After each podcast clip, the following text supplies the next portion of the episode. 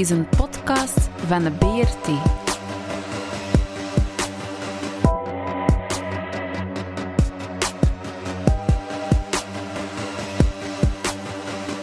De Brabantse radio- en kleurentelevisie. Goedendag beste luisteraars en welkom bij Brasserie Brabant, een podcast van de Brabantse radio- en kleurentelevisie. Van Nijvel tot Sertogenbos, uw portie cultuur, historiek en actualiteit onder het genot van uw vaste stamgast Christophe van Dijk. Dat ben ik dus. Voilà. En ook vandaag heb ik uiteraard enkele andere stamgasten. Dag Ramon, dag Rudiger. Goeiedag Christophe. Dag Ramon. Voilà. Nu het tweede seizoen langzaam op gang begint te komen, wil ik allereerst toch even melden dat u ons sinds kort niet enkel op onze gekende kanalen zoals Anchor, Spotify en Google Podcast kan vinden, maar evenzeer op onze eigen site. Die is de BR, BRT, maar dan b-r-t.be. Daar kan u al onze vorige afleveringen en al onze toekomstige afleveringen op vinden. De Brabantse radio- en kleurentelevisie zal altijd gratis te beluisteren zijn, maar wie wil kan ons steunen met een gift op onze site, dus ik zou zeggen, ga zeker eens kijken. Vandaag hebben we uiteraard een algemene centrale gast. Dag Wim Blokmans. Welkom. Voor de mensen die u niet zouden kennen, Wim, wie, wie bent u en van waar zouden ze u moeten kennen? Ik ben een geboren Antwerpenaar. De familienaam komt sterk voor, geconcentreerd in de streek uh, rond Kortenberg. Mm -hmm. Kunt u vaststellen. Um, ik heb gestudeerd in Gent. En ben 35 jaar hoogleraar in Nederland geweest. Mm -hmm. Uh, in de geschiedenis, de middeleeuwse geschiedenis vooral, maar niet alleen. Oké, okay. voilà. En u zei het al eventjes, uh, uh, je refereerde met uw naam naar Kortenberg. Dat is inderdaad een onderwerp voor vandaag, het charter van Kortenberg. Maar het is niet alleen het charter, er is ook een abdij waar het charter getekend is. En daar weet Rudiger iets over te vertellen. Rudiger. Ja, dat moet nu toch wel lukken dat we zo'n mooi interessant thema hebben en dat ik daar ooit jaren gewerkt heb. In dat gebouw namelijk, dat is natuurlijk niet de oorspronkelijk uh, gebouw van de abdij, want die is ooit vernietigd geweest. Um, maar het is toch nog altijd een zeer mooi oud gebouw. Um, ik, en daarom kan ik daar wat over vertellen. Ik vind dat boeiend, omdat die geschiedenis van die abdij ook wat vertelt over hoe komt zo'n charter daar. De abdij, ja, dat ligt strategisch tussen het rivaliserende Leuven en Brussel. Dat is ooit gesticht door een godvruchtige madame, die noemde ze in die tijd Duva.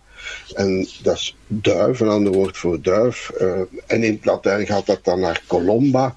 Uh, en de abdij trouwens, als je daar ooit op bezoek wil gaan in Kortenberg, dan zoek je naar de Colomba straat. Dat is bij de Colomba Sporthal. En daar is een parking. en van daaruit wandel je zo het park binnen en de abdij.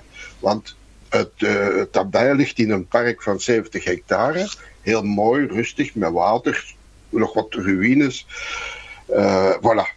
Uh, het is al oud, hè, de, die vestiging. Oorspronkelijk was ze wel op een andere berg um, begonnen en ze zijn dan afgezakt naar het Minneveld. Um, en dan ze hebben ze dan nog, konden al van het jaar 1095, denk ik, van een Godfried van Leuven.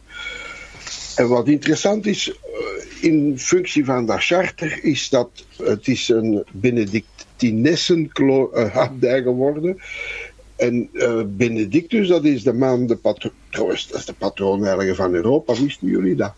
Nee, de nee, paus nee. benoemd tot patroonheilige van Europa. Ja. En die, dus die had als een, heeft ook de regels voor de abdijen voor heel veel kloosters opgesteld. Hè? De, de regel. Waarvan een belangrijk zinnetje in, in zit: uh, ora et labora. Nu, ora betekent uh, bid en labora, hè, labeur, werken. Maar ik vind het woordje et daar zo belangrijk in. Et. Waarom? In die tijd dat die regel geschreven werd, hè, dan ging de adel en de rijken, die, vonden, die keken neer op werken. En die vonden dat zij moesten bieden. En de anderen, nee, nee, voor hem was dat de beide. En bidden en werken. Dan in 1302 ondertekent hertog Jan daar een, een charter. Hè, daar gaan we het straks over hebben. Dat is belangrijk. Ik vond, ik, wou die link met die Ora et Labora, dat komt daar niet zomaar in een, in een vide terecht. Er was al een sfeer van dat uh, werken tussen, het, moet ik zeggen, het samenwerken tussen de standen bevorderen. Zo, zo interpreteer ik dat dan. Daarna, uh, na dat charter, uh, leeft men daar een tijd met de heren van Kortenberg. Dan worden dat de Staten van Brabant. En dat vind ik nog iets om eens in een volgende podcast of ooit eens te behandelen. De Staten van Brabant hebben een zeer grote rol gespeeld. Absoluut. Uh, waar, was iets heel anders dan Vlaanderen. De Vlaanders hebben ooit trouwens gevraagd om ze mochten toetreden, wat geweigerd is. Maar ik vind dat een heel boeiende geschiedenis. Absoluut. Um, um, en die abdij heeft dan later veel geleden. Um, er is een zware brand geweest rond uh, 1500, waar veel van die fantastische manuscripten in zijn uh, verloren gegaan. Uh, weer een bende Brabantse manuscripten verloren. Vergeet niet Leuven met de brand in de Eerste Wereldoorlog. Is er ook een enorme schat aan literatuur verloren gegaan. Maar de zwaarste slagen komen uh, als uh, de prins van Oranje, soldaten uit zijn leger, de abdij plunderen. En de Calvinisten in 1584 daar ook nog een keer de zaak komen uh, vernietigen. En dan bouwen ze nog eens terug op, maar de genadeslag komt met de Franse Republiek. Hè. Wordt een, die vrouw Abdel wordt gewoon opgeheven, het wordt verkocht aan de schepen. En voor la petite histoire, enfin, eigenlijk is dat geen petite histoire, dat is een heel boeiende anekdote. Een van de volgende eigenaars wordt baron Jacques van der Suisse de Kortenberg. Die verblijft op het Bouwerijhof en zet daar een orangistisch complot op in 1841 na het begin van België. En ook weer, uh, we hebben het dan over de Brabançon. Ja, je hebt ook een orangistisch complot dat in Brabant opgezet werd. Goed, in 33, en dan zijn we er bijna, we zijn op nu, dan koopt Canonic Nisson het hoofdgebouw en gaat dat gebruiken voor bezinningen. Hij laat daar een nieuwe ridderzaal optrekken die heel charmant is. Heel interessant voor een congresje met een man of vijftig of zo. Heel, heel mooie sfeer. En uh, biedt de hele zaak aan aan het aartsbisdom Mechelen. Die nu eigenaar zijn. Het is nu een bezinningscentrum. En dan komen wij op de proppen. Wij zijn een opleidingscentrum voor mensen met een arbeidshandicap. En ze hebben daar hulp nodig bij de uh, catering, bij de horeca, de, keukenzaal, de kamermeisjes. Ja, dat zijn nu net de dingen die wij daar willen opleiden in een reële uh, omgeving. En we hebben dat daar dus een hele tijd gedaan. Ik heb daar veel vergaderd. Mensen uit heel Europa laten komen. Want dat ligt fantastisch mooi, dicht bij Zaventem, dicht bij Leuven, bij Brussel. Het is eigenlijk een, een, een aanrader voor een bezoek. Heeft bovendien nog een mooi terras tegenwoordig ook. En van daaruit kan je mooi gaan wandelen. De prins van Everberg zit daar niet zo ver af. De, niet zomaar een prins, hè. een man die, die, die um, mee aan de, de, de, bron van België zit, hè, die ervoor kon zorgen dat de, de autostrade niet door zijn park liep, hij moest aan de andere kant van Everberg liggen. Dat zijn mannen met macht. Hè, dus, uh, en dat zie je ook aan die domeinen, dat is, is daar nog heel veel natuur en, en mooi. Voilà. Dat is wat ik daarvan kan zeggen. Een aangename, rustige sfeer in, tussen, zo vlak bij Brussel, vlak bij Zaventem en toch, allee, ja, goed. En daar, daar komt dat charter vandaan. Voilà, ja. Dus daar gaan we het nu verder over hebben. Over misschien nog het belangrijkste dat gekoppeld is aan Kortenberg, het charter van Kortenberg. Maar wat is dat eigenlijk, het charter van Kortenberg? Well, iedereen kent de Brabantse blijde inkomsten. Er zijn straten naar vernoemd. Uh, mm -hmm. het, is het is werelderfgoed zo ongeveer. Um, maar eigenlijk is het charter van Kortenberg veel belangrijker. En wel om twee redenen. Ten eerste, het is uh, ja, uh, twee generaties ouder. Mm -hmm. Dus het is eigenlijk een model geweest, een basis waarop 44 jaar later de blijde inkomst uh, voor, Marie, voor Johanna van Brabant is uitgewerkt. Dat was dan, die blijde inkomsten werd dan een inhuldigingscharter voor de nieuwe hertogin. Dus de voorwaarden die zij toezegde aan de onderdanen te zullen respecteren. Ja. Uh, daarentegen, het, het charter, uh, dat is uh, weinig bekend. Maar daar liggen eigenlijk al de fundamentele principes in vastgelegd, die nadien zijn overgenomen. Niet alleen in die balans blijde inkomsten van 1356. Want eerlijk gezegd, die heeft maar een paar maanden stand gehouden. Ja. In augustus van hetzelfde jaar, ze dateert uit uh, begin januari van het jaar. Mm -hmm. Maar in augustus was ze al verbroken door de belangrijkste steden die hun eed van trouw hebben afgelegd op dat moment aan de invasie van het Vlaamse leger. De graaf van Vlaanderen vond dat hij ook recht had op de opvolging. Niet alleen die Johanna, maar ook de jongere zus, met wie de, de, graaf van Vlaanderen getrouwd was. Dus die kwam met zijn leger langs. En inderdaad, daar is uh, het gevolg van geweest. Niet alleen dat daarmee de eed die bij de huldiging van uh, Johanna was uh, gezworen, dat die ongedaan was gemaakt door ja, uh, eetbreuk. Mm -hmm. Maar ook dat Mechelen en Antwerpen, twee aparte delen van het hertogdom, eigenlijk heerlijkheden. Wat, hè, Mechelen was een heerlijkheid en Antwerpen een markgraafschap. Dus dat waren eigenlijk twee aparte bestuurlijke eenheden in Brabant. Die werden gewoon uh, toegewezen als erfdeel aan de jongere zus van de hertogin eh, na die invasie. Dus de blijde inkomsten was wel beroemd, is wel beroemd, nog steeds in de internationale literatuur, maar ze is niet lang rechtsgeldig gebleven. Ze is wel het model geweest voor al de volgende opvolgingen, maar het heeft lang geduurd, want die Johanna die heeft 50 jaar de troon bezet, ik zeg niet geregeerd, dat is misschien te veel eer voor de dame, maar uh, ze heeft die troon uh, 50 jaar bezet. En um, ja, pas dan is een nieuwe blijde inkomst uh, vastgelegd, die overigens minder dan de helft van de artikelen bevatte die in 1356 waren toegekend. Ja. Dus het was toch een stuk minder. Waarom was dan het charter wel belangrijk? Ja, dat is wel van kracht gebleven. Uh, niet tot aan de Franse revolutie zoals de blijde inkomsten nadien, onder verschillende herwerkingen. Nee, dat charter dat heeft toch in de 14e eeuw een zekere doorwerking gehad, een zekere uitwerking, een zekere praktijk.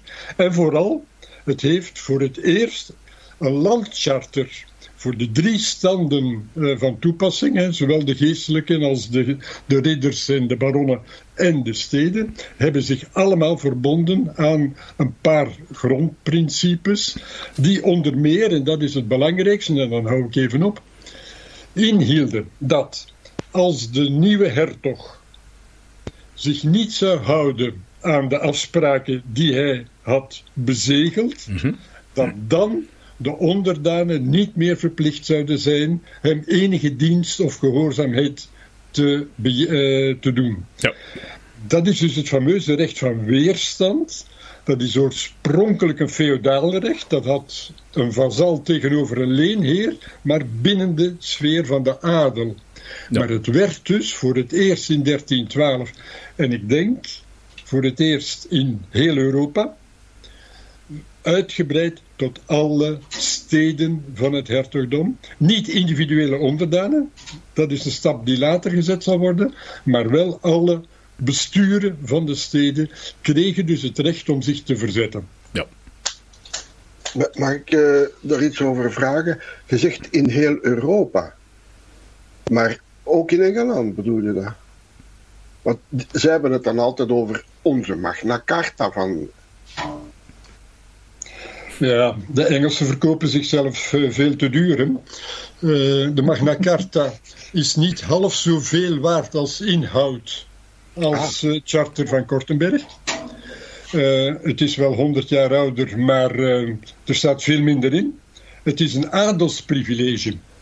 Ja. Het zijn de baronnen die eisen hebben gesteld. En dat ging dus over de voorrechten van die edelen. Uh, trouwens, op dat ogenblik was er ook niet zoveel in Engeland buiten uh, kloosters, kathedralen en, en. Londen is nog vermeld in de Magna Carta. maar dat is eigenlijk de enige stad van enige substantie. En die had dan een strategisch belang. Dus inderdaad, die Magna Carta, die tekst, die gaat veel minder ver. Die representeert veel minder uit de samenleving dan de, de tekst waar we het nu over hebben, het Charter van Kortenberg uit 13 en 12. Hoe moeten we dat, die ontwikkeling dan plaatsen in, in, de tijd? Want we spreken over de 14e eeuw. Ik, ik heb altijd op school geleerd, hè, op opkomst van steden en dat soort uh, uh, eenheden, zeg maar, geschiedkundige grote stappen. Hoe, hoe, moet ik dat, dat zien? grote machtsverschuivingen? Of is het een bevestiging van een ontwikkeling die al langer gaande was? Of was het echt een novum die, die daar ter plekke is bedacht? Hoe moet ik dat proces een beetje zien? toevallige omstandigheden kunnen duurzame effecten hebben. En dat, is het geval geweest in Brabant. Een hele reeks troonsopvolgingen, want de aanleiding voor 1312 was Jan II. Dat was een actieve jongeman, maar hij had nierstenen. Hij leed aan ja, last uh, met zijn gezondheid. Hij zou zich laten behandelen in Parijs. En voor zijn vertrek beseft hij wel, ja, de geneeskunde staat nog niet uh, op het niveau waar ik kan op rekenen. Um, dus ik, uh, ik moet denken aan de opvolging. Dat heeft hij gedaan. En zijn zoon was toen 12 jaar, zijn oudste zoon. Dus er kwam hij regentschap. Dus uh, eigenlijk heeft hij wijs, redelijk wijs gehandeld door voor zijn vertrek naar Parijs, waar hij gebleven is, inderdaad, in die medische behandeling. Um, um, voor zijn vertrek heeft hij met de drie standen, voor het eerst drie standen, onderhandeld over de, uh, ja, de voorwaarden van een continuïteit van bestuur. En ja, dat in een situatie die ja, in een aantal opzichten zorgwekkend was. Want inderdaad, de tijd, hè, zoals je zegt Ramon, uh, de tijd was die van de, de groeiende steden. Uh, in Vlaanderen, dat er net werd genoemd, waren die dingen, die ontwikkelingen vroeger, zo ongeveer twee generaties vroeger, op gang gekomen. De steden waren ook veel groter in die tijd in Vlaanderen dan in uh, Brabant. Om u een idee te geven, men schat de bevolking rond 1300. Dat zijn schattingen. Mm -hmm. We hebben geen uh, bevolkingsstatistieken, maar we hebben wel referentiepunten. Maar voor Gent en Brugge kunnen we schattingen maken rond 1300. Brugge waarschijnlijk rond de 45.000 inwoners, misschien 50.000, wat zeer veel is. Alleen Parijs had er meer, veel meer, maar Londen en Keulen waren kleiner, veel ja. kleiner. Hoewel er voor Londen wel één uh, collega is die een ruimere schatting heeft gemaakt, maar dat is gebaseerd op een strook langs de Theems, die volgens mij veel dichter bevolkt is dan de buitenwijken. Dus ja, dat is niet zo zeker. Maar goed, dus Brugge was waarschijnlijk een stad van 40 tot 50.000 inwoners. Gent van 60 tot 70.000, nog meer. Ja.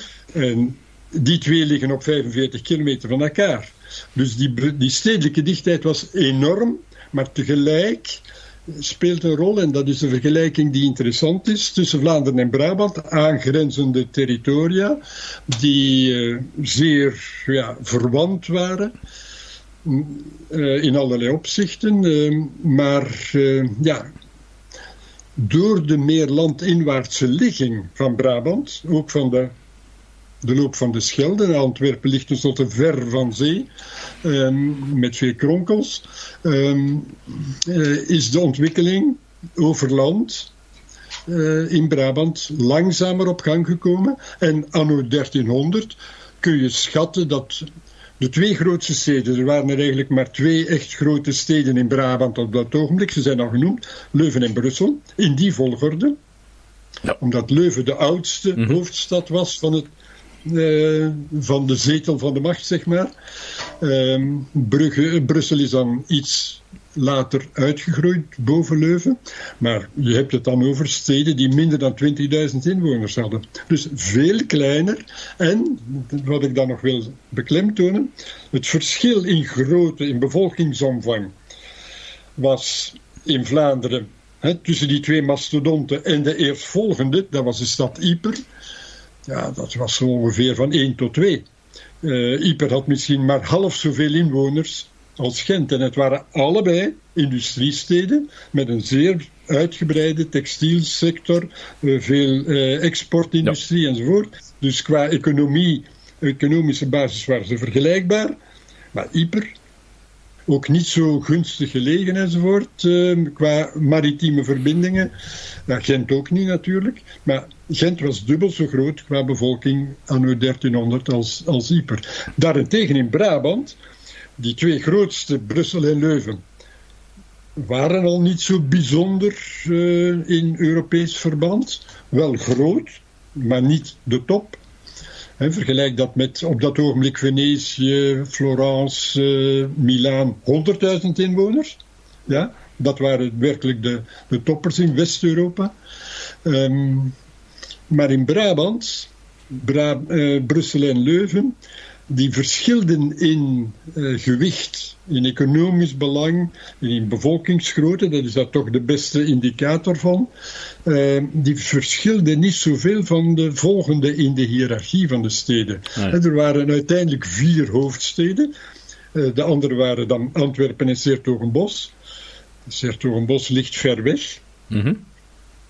Ja, dus niet, in de 15... voor mij, maar... Jawel, maar wel vanuit als, als de steden vergaderen, dan is Sertogenbos er niet altijd bij. Ja. Heel typisch. Dat, daar ligt een, eh, een, een Kempische vlakte tussen die, denk ik, in die tijd nog aardig lastig uh, door te reizen was. Het, het, is een kwestie van tijd. Uh, en inderdaad, Sertogenbos is een belangrijke stad geworden tegen 1500 met 25.000 inwoners. Uh, maar later, en Antwerpen is ook qua ontwikkeling later gekomen. Dus ja, het verschil in grootte was minder uitgesproken in Brabant tussen de grote steden en de kleinere. In Vlaanderen was het werkelijk zo. Er waren die, die twee of drie. Yper werd dan meegenomen. In vroegere eeuwen waren het er zeven. Maar de Franse koning die heeft er zo af en toe uh, wat afgepakt. En Lodewijk de, de, de veertiende ook nog wat. Uh, maar um, in Brabant is dat veel gradueler. Het verschil tussen die steden was niet zo groot. Met het gevolg dat die hoofdsteden niet alleen zijn er meer. Sertogenbos wordt ook als zodanig erkend in de 14e eeuw. Um, maar in de tijd van het charter van Kortenberg hebben ze het over zeven grote steden. Soms acht, soms negen of tien. Hm. Dus dat varieert nog. En zelfs Zoutleeuw hoort daarbij.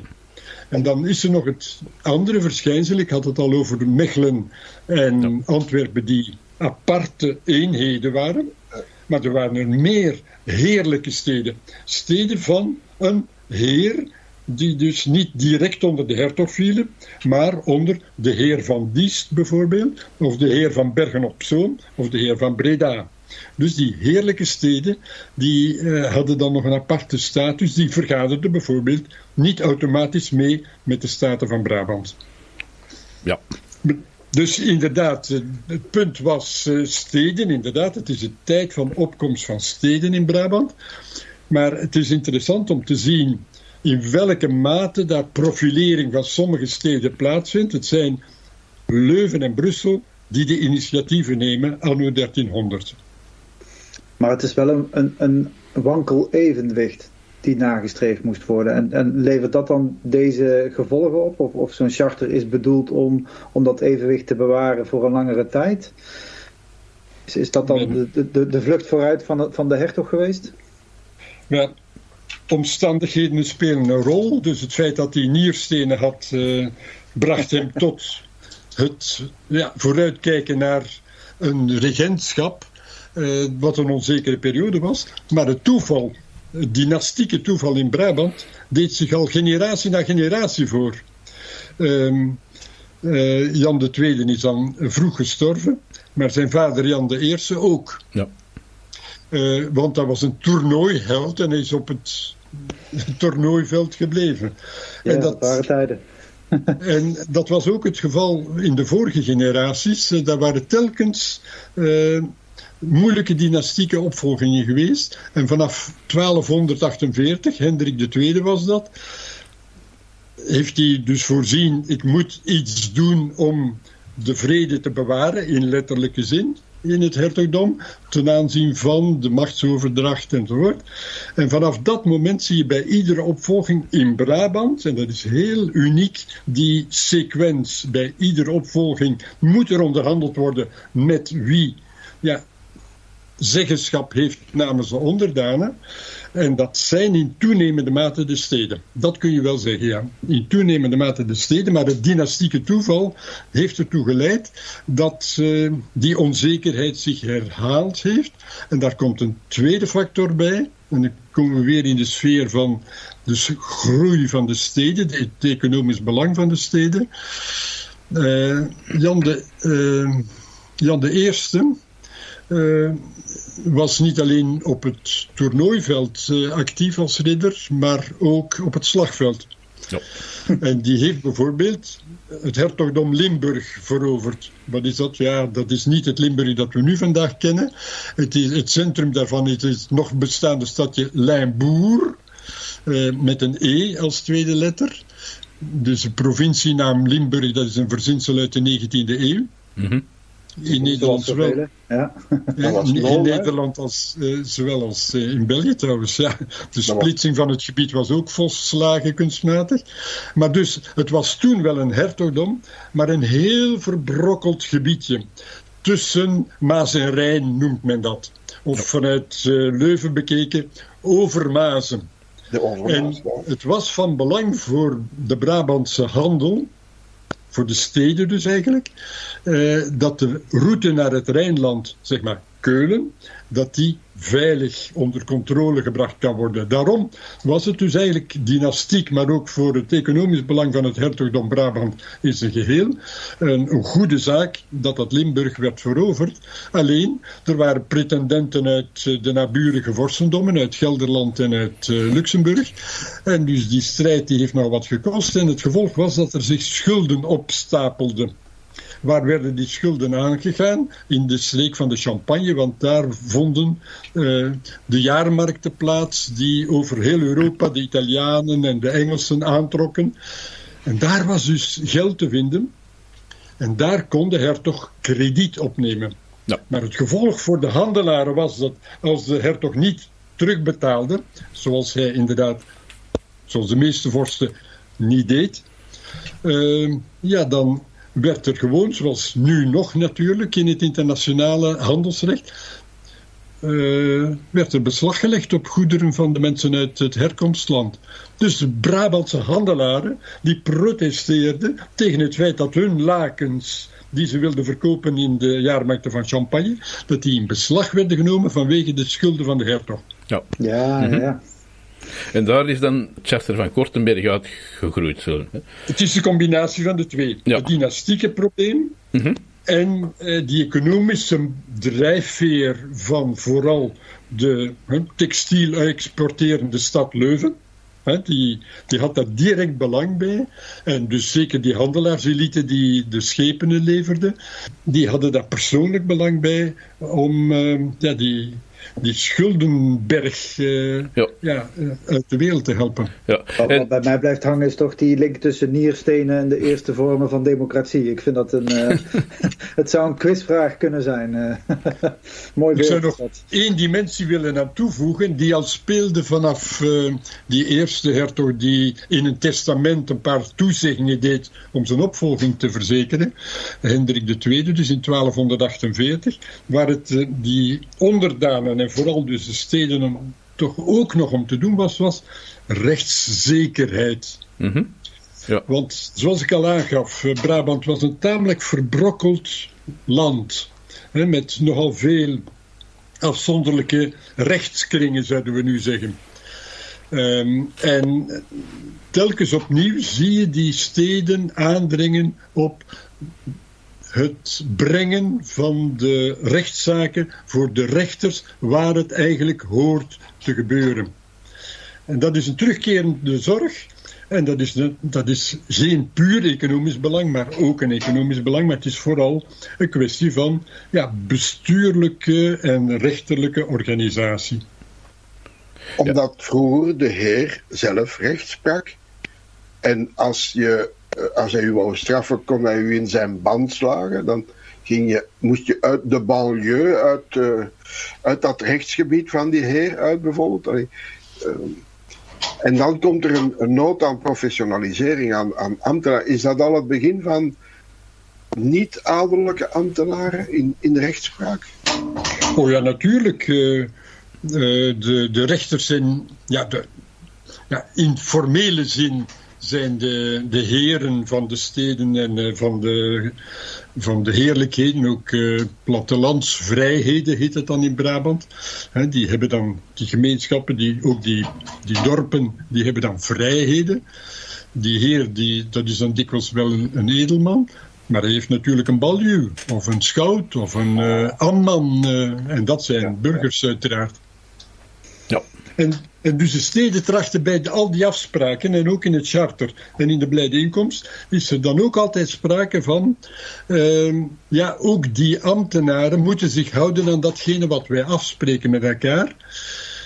En uh, ze gaan in uh, 1356, dus in de blijde inkomst, zover om te zeggen, ja, in de ambtenaren van de vorst, die moeten ook echte Brabanders zijn. Ja. Want die erfgename, de hertogin, die had dan wel het recht om als vrouw het, uh, het hertogdom te erven, maar ze was getrouwd met een buitenlander, een Luxemburger. En dus daarom hebben de standen er op dat ogenblik zoveel nadruk op gelegd uh, in, de, in de blijde om de, de herkomst van de, de ambtenaren van de vorst, rechters en overige ambtenaren, raadsheren ook, zeker uit het eigen land uh, veilig te stellen. Kom daar nou maar eens mee aan nog. We zijn nu iets inclusiever, denk ik. Ik, ja. ik, uh, even, uh, Wim, ik ben ook heel benieuwd. Hoe, hoe lang heeft, heeft dat, dat charter, want je noemde straks al iets over de, de tijd waarop het duurde en zijn effect. Hoe, hoe, lang heeft die werking doorgewerkt op de geschiedenis qua, qua rechtspraak en, bestuurlijke organisatie? Dat is nog een mooie paradox. Ik had het over de blijde inkomst die bekend is, maar heel snel ontkracht. het charter is telkens opnieuw bevestigd. Maar het werd niet toegepast van zodra de hertog de macht had. Uh, het was toch werkelijk, uh, die Jan III was ook een krachtdadige figuur. Maar, het moet gezegd worden, in die periode, voor hij effectief het uh, de, de titel van hertogdom van hertog kon voeren, hebben de steden lang de touwtjes in handen gehouden. En vooral de steden samen met een aantal ridders. Want wat ze hebben gedaan is af te spreken. Kortenberg komt hier uh, weer ter sprake. En inderdaad, er was al eerder voor 1312 regelmatig vergaderd in die abdij, zoals je zegt, wegens de ligging die zeer gunstig was tussen de twee belangrijkste steden. Nog niet Zaventem, maar wel de andere twee steden. En Tervuren. En het jachtgebied natuurlijk, uh, ja. Uh, maar um, uh, men sprak toen ook af. En dat behoorde tot de afspraak die Jan II, voor hij zich ging laten opereren in Parijs, um, met de steden en de edellieden heeft gemaakt. We zullen een raad instellen om te controleren of de naleving van onze afspraken correct gebeurt.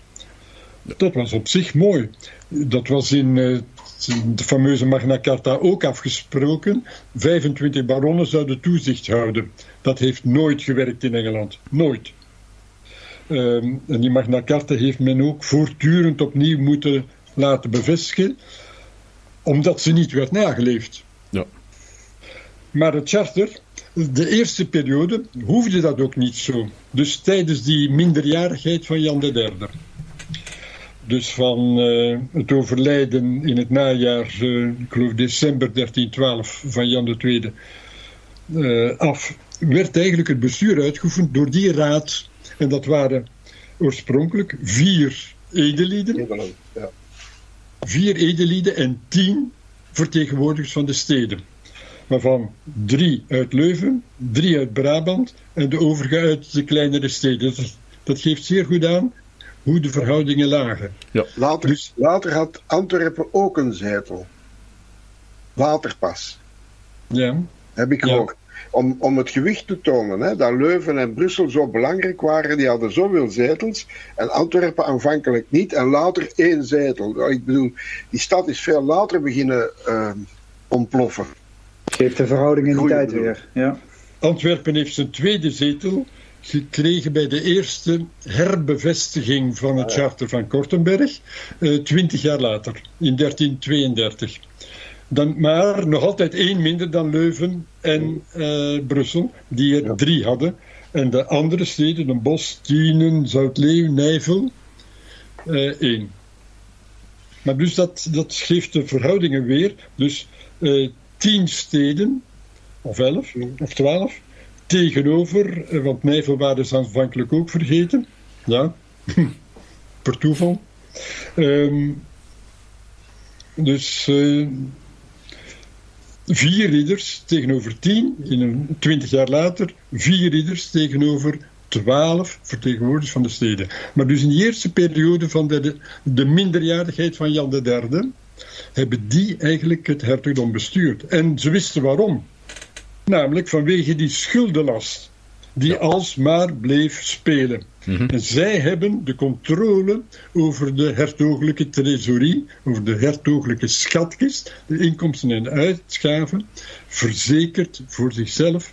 Ze hebben ervoor gezorgd dat diegenen wie er lakens werden uh, in beslag genomen, dat die werden terugbetaald met de kosten erbij, vooraleer er andere uitgaven zouden gebeuren. Dus ze hielden werkelijk de touwtjes van de beurs zeer goed in handen. En dat is zonder, alweer, zonder enig punt van vergelijking waar ook in Europa op dat ogenblik. Niet in Engeland, niet in uh, Catalonië, waar ook uh, in veel gevallen verregaande medezeggenschap gold, maar alleen Barcelona woog daar zwaar.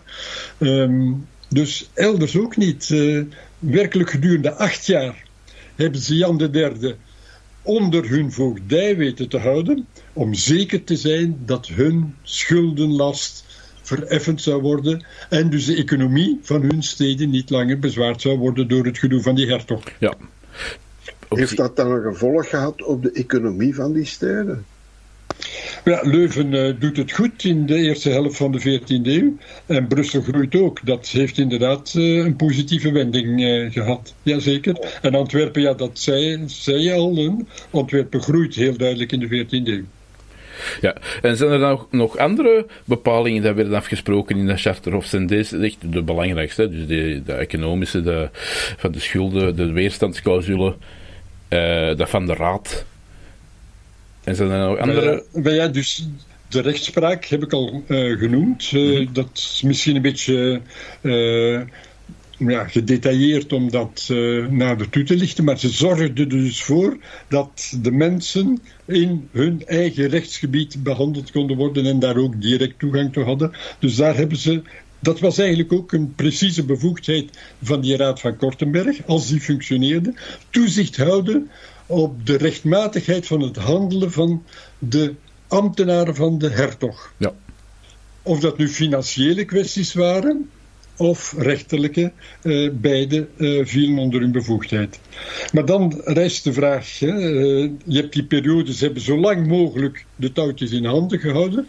Normaal, ja, er was geen officiële, geen algemene regel voor wanneer is een vorst nu meerderjarig te verklaren. Ja, sommigen zijn nooit uh, boven de kindsheid uitgegroeid. Uh, dat was ook al een probleem geweest in Brabant. Uh, de oudste zoon van Hendrik II, die is eventjes hertog geworden, maar ja, die was ongeschikt. En die hebben ze dus dat, vergde nog een hele procedure om te doen aanvaarden, ook door de Roomskoning of keizer. Uh, dat was toen een Roomskoning alleen. Want uh, er was op dat ogenblik geen keizer, maar uh, um, die moest dan ook nog zijn zegen geven voor het laten opvolgen door de tweede zoon. En dat is dan Jan de Tweede geworden, te, toevallig. Dat is wel altijd een moeilijke zaak geweest. Hè? Als je kijkt naar de zoon van Philips II. Hoe ga je daarmee om? Hè? Met met een zoon die niet. Uh, ja. ja. het is delicaat. Ze hebben hem eerst uh, bij meerderjarigheid, maar toen op 14. Dus in die zin is het toch wel interessant. Die, die onbekwame, fysiek en geestelijk. Geen twijfel daarover. De bronnen zijn eenduidig. En er is ook geen discussie over geweest. Alleen moest men de procedure respecteren. Maar die hebben ze dus op 14 meerderjarig verklaard. Alleen al om hem te kunnen laten vervangen uh, twee jaar later. Maar voor Jan de Derde zijn ze tot zijn twintigste blijven controleren om zeker te zijn dat de zaken goed werden beredderd. Uh, ik, ik, merk trouwens dat uh, het charter van Kortenberg, ik, ik, weet niet hoe de bekendheid is in, uh, in, in België. Ik heb het bij de geschiedenisles nooit gehad. Het is door mijn persoonlijke interesse in het, het verleden van, van Brabant en, en, en mijn eigen provincie Noord-Brabant dat ik ervan weet en dat ik ervan lees. Wat, wat zouden we kunnen doen om het. nou ja, eigenlijk eerst de vraag: verdient het meer bekendheid en wat zouden we kunnen doen om het ja, meer bekendheid te geven? In, verband met dat verdienen van meer bekendheid je hoort soms zeggen, het is zo het begin van democratie. kan je dat stellen? Dat dat. Uh, ik zou. Ik, ik, heb daar een boek over gepubliceerd vorig jaar. En dat heb ik niet zo genoemd. Maar iemand anders, een, een Amerikaan, een New Yorkse collega, eh, politicoloog van vorming, maar die heeft het wel eh, bestaan om een Global History of uh, Democracy te schrijven. En um, ja, die ziet overal in de wereld in primitieve samenlevingen democracy, maar dan heeft hij het over ja, uh, gemeenschapjes van 400, 500 mensen met directe contacten tussen alle bewoners. Dat is wat anders natuurlijk dan wanneer je een stad van 10, 20, 30.000 inwoners uh, hebt. Dat kun je niet met directe democratie eh, baseren op, eh, op de medezeggenschap van allemaal. Zo is het wel begonnen, met algemene volksvergaderingen. Uiteraard alleen van mannen. Zullen we daar even bij blijven? Uiteraard alleen met zeggenschap voor mannen met het burgerrecht. Dat moest je kopen en verdienen. En dat kon je ontnomen worden. Als je niet hield aan de verordeningen van het stadsbestuur bijvoorbeeld. Um, dus ja, dat zijn al een aantal beperkingen. Maar in de vroege steden, en dat is in Venetië nog doorgegaan tot in de 15e eeuw, de verkiezing van een doge bijvoorbeeld vond plaats voor in principe de hele bevolking. Maar ja, een stad van 100.000 inwoners, hoe ga je dat doen? Um, en dan mag nog de vrouwelijke helft afvallen enzovoort, maar dan nog eh, met die massa. In Firenze, in Florence, uh, is dat blijven spelen, uh, dat probleem van de volksvergadering tot in de 15e eeuw. om ja, bepaalde machtsstrijd tussen clans, de Medici en andere families, om die eventueel voor een volks, algemene volksvergadering te laten uitklaren. Maar uh, dat heeft geen stand gehouden. Dat was fysiek niet uh, werkbaar om de eenvoudige reden. En een bepaalde clericus heeft dat ooit heel goed gezegd. Je zult in een volksvergadering met heel de stedelijke bevolking, met al de beperkingen die we kennen, uh, met de hele bevolking, zul je veel gemakkelijker eenstemmigheid bereiken dan met twaalf kanuniken aan één tafel. Want die hebben allemaal een eigen opvatting die ze kunnen uitspreken. Terwijl ja, in, in een grote massa ontstaat dan een bepaalde consensus. Of die wordt gevoed of die wordt gemanipuleerd, hoe dan ook. Maar goed, dat idee, volksvergadering, democratie, laten we daar voorzichtig mee omgaan. Maar ik ben ervan overtuigd, inderdaad, dat het beginsel dat de vertegenwoordigers van alle steden, niet alleen de geprivilegeerden, de, de, de geestelijken en de edellieden, die hadden hun privileges, die waren altijd al betrokken geweest bij alles wat van enig belang was, maar ook de vertegenwoordigers van de steden, die natuurlijk ook zo stilaan wel wat voorstelden, in meer, meer dan één opzicht. Hun aantal speelde bijvoorbeeld ook een rol als troepenmacht. Hun milities macht uitoefenen, ook in fysiek opzicht. Dat kon opwegen tegen bepaalde heren. Dus in dat opzicht is dat een verschijnsel van de stad die dan vertegenwoordigd wordt en nee kan zeggen tegen uh, handelingen, handelswijzen vanwege de hertog of door hemzelf of door haarzelf. Uh, uh, dat is toch een belangrijke stap in het proces van betrokkenheid, medezeggenschap, participatie aan het openbaar bestuur. Zo zou ik het formuleren. Maar, maar, dan zou de conclusie toch kunnen trekken dat het meer bekendheid mag hebben, toch? Als, uh, als, als, een basis van, van, van wat tot op, tot op nu zeg maar doorwerkt. Ik zou gerust uh, jullie aanbeveling volgen om uh, een, tenminste een plein te vernoemen naar het charter van Kortenberg. Ja, vind ik een geweldig plan. Precies, mochten we daar de bevoegdheden toe, verkrijgen, dan, uh, dan, dan, laten we ons die kans niet ontnemen, denk ik. Nee. Nee, maar het is wel, het is wel een feit dat juist is. Uh, het is op een aantal punten uh, redelijk nieuw, uniek als eerste. En eigenlijk is het relatief ongekend. Zowel hier als bij jullie in Noord-Brabant. Het is toch eigenlijk bizar. Als je zegt de Magna Carta bijvoorbeeld, waar we juist over hebben, die kent iedereen, of zo goed als. En het charter van Kortenberg, dan horen ze dikwijls in Keulen donder. Ja, Wat je kunt zeggen, in die tot, tijd... Toch, toch tot in Woeringen. Tot in Woeringen, ja. Horen we donderen. Bijna Keulen, toch? Maar in die tijd was het idee wel, het hing in de lucht. In Luik mhm. waren er ook volksopstanden. Die bisschoppen, dat waren natuurlijk verschrikkelijke kerels. Ehm, de patriciërs daar in de steden uh, waar wat industrie was, Luik en Dinant en Hoei, uh, daar was ook voortdurend spanning. En daar is dus ook zoiets gevormd als een raad die toezicht zou houden op de ambtenaren van de bisschop. Maar dat heeft daar van zodra een bischop weer een beetje rust had in zijn tent, uh, werkte die raad niet. Maar hij is blijven bestaan, le Tribunal des 22, tot 1790. Net zoals het, de tekst, de ja. basistekst, het principe, hè, met aanpassingen keer op keer van de Brabantse uh, blijde inkomst. Maar je zou wel kunnen zeggen dat de blijde inkomst niet uh, losgezien kan worden van de voorgeschiedenis, van het vormen van erkenning van de betrokkenheid van de drie standen, ook de steden. En aan die, aan die steden zijn dus ook al toezeggingen gedaan door die Jan II puur vanwege zijn geldnood in 1293, nog weer vroeger. Dus nog niet direct aan de steden, niet aan die steden afzonderlijk, maar heeft ze wel allemaal in ruil voor financiële bijdrage uh, afzonderlijke privileges gegeven. Maar in één andere tekst, namelijk die voor de adel, ze: Ja, jullie hebben natuurlijk het recht om in verzet te gaan als ik uh, mijn belofte niet hou. En ook de vertegenwoordigers van de steden. Ook de besturen van de steden. Hij zegt het, maar niet aan de steden zelf, niet in een charter voor een of andere stad maar in het charter voor uh, de, de edelen. Maar in 12 wel. En op die basis is dan die feitelijke bestuursmacht gedurende acht jaar in handen hoofdzakelijk van bestuurders van de Brabantse steden terechtgekomen.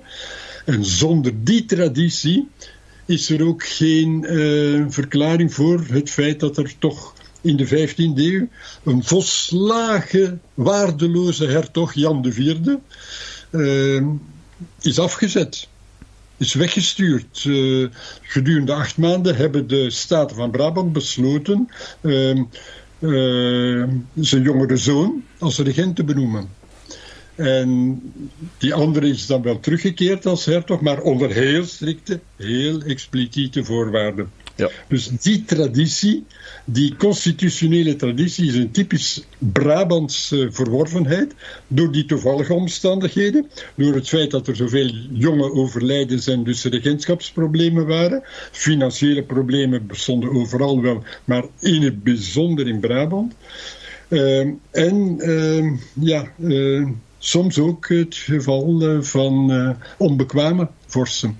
Ja. Of een buitenlander, zoals in het geval van eh, die Wenceslas van Luxemburg, die, die met Johanna is gehuwd. eh, en ja, die pas maanden later dan Johanna de blijde inkomst heeft aanvaard tegen zijn zin. Want daarbij ging het ook over de vraag: ja, zullen wij Brabant eventueel aan een Luxemburger overlaten? Een zoon van die Wenceslas of niet? Ja. En daar zijn heel strikte afspraken over gemaakt. Eh, het geval deed zich niet voor. Wenceslas is eh, ook weer jong gestorven. Ehm, en Johanna bleek onvruchtbaar. Want die had uit verschillende huwelijken geen eh, nageslacht. Het is, Maar, het, is een, het, is een, het is een mooi beeld inderdaad. Want de geschiedenis wordt bepaald door omstandigheden en, en ook door grotere ontwikkelingen die soms eh, ineens dan zichtbaar worden in zo'n eh, in zo'n char- charter, zeg maar, die, eh, die, die de tijd goed samenvat. Ja. Dus, eh, Ik, ik heb nog één vraag over die, over die eh, weerstandsverzetclausules. Dat is toch iets dat later in andere eh, charters of blijde inkomsten ook elke keer is teruggekomen. Je is kunt er... zeggen, je kunt zeggen, Mag ik, mag ik daarbij aansluiten? Je, men gebruikt vaak het woord bede. De, men moest een, de hertog moest een bede doen. Dus eigenlijk, het was niet het recht op ik eis belastingen. Hij vroeg daar. Allee, Ja. ja, dat is zo. ehm, vrije burgers, want als stedelingen hadden ze die vrijheden. Ze mochten niet door de hertog zonder goede motivatie en alleen onder specifieke omstandigheden ehm, belast worden. Maar hij vroeg altijd meer. Ook buiten die overeengekomde, eh, bijvoorbeeld voor de ridderslag van een zoon, mocht hij automatisch iets vragen. Of voor het huwelijk van zijn oudste dochter. Maar buiten dat soort gevallen, of voor zijn huldiging, de eerste huldiging, moest er ook betaald worden. Maar voor andere gevallen, dus die bijzondere gevallen, moest er onderhandeld worden. Inderdaad. En dat was een kwestie van geven en nemen. Ja. Maar wat ik nog eh, interessant vond, eh, misschien als afsluitende gedachte.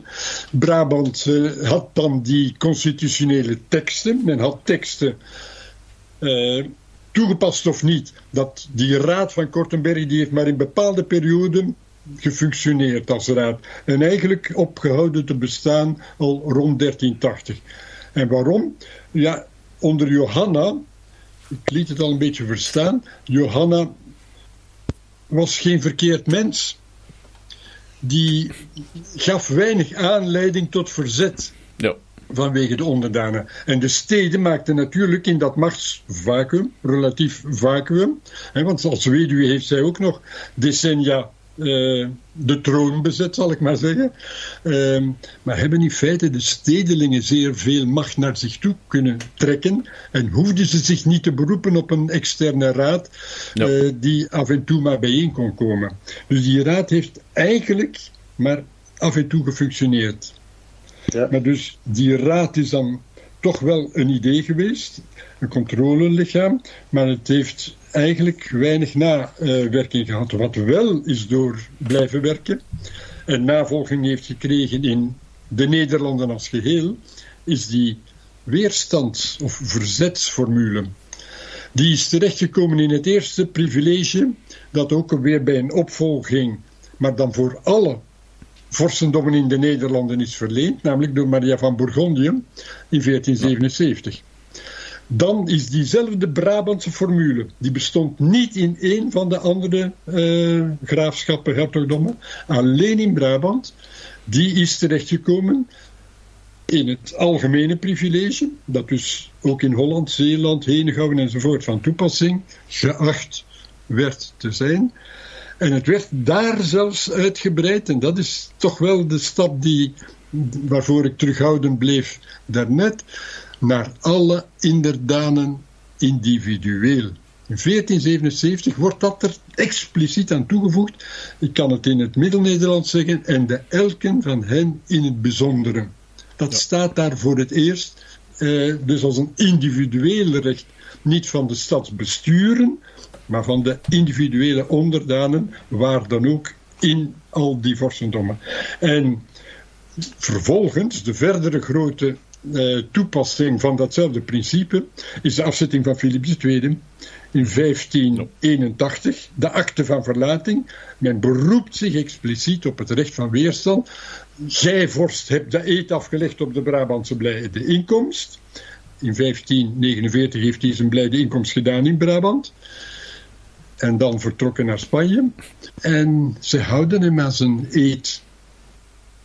Ja. En op die grond hebben de Staten-Generaal, Philips II, afgezet als vorst in de Nederlandse uh, gewesten. Ik, uh, ik denk, ik, ik had eigenlijk nog een vraag, Wim. Wat zou een goed thema of onderwerp zijn om het nog een volgende keer uh, te bespreken? Maar ik denk dat die akte van verlatingen en wat daar gebeurt, is misschien ook wel een hele interessante ontwikkeling is om eens een keer bij de kop te pakken. En zeker ook met de link uh, naar, toch een, uh, een clausule uit de, het charter van, Cor van Kortenberg. Dus ik, ik denk dat we onze vervolg kunnen maken. Voilà, dat lijkt mij een perfecte afsluiting van deze aflevering. Uh, ik wil onze gast absoluut zeer graag bedanken voor zijn uh, bijdrage aan deze aflevering over het charter van Kortenberg. Ik zou onze luisteraars nog willen oproepen om zeker onze site een keer te gaan bekijken. Dus dat was de brtb-r-t.be, de Brabantse radio- en kleurentelevisie. Bedankt allemaal en tot de volgende keer. Binnen twee weken zijn we terug voor een nieuwe aflevering van Brasserie Brabant. Voilà, bedankt en tot ziens. Dit is een podcast van de BRT.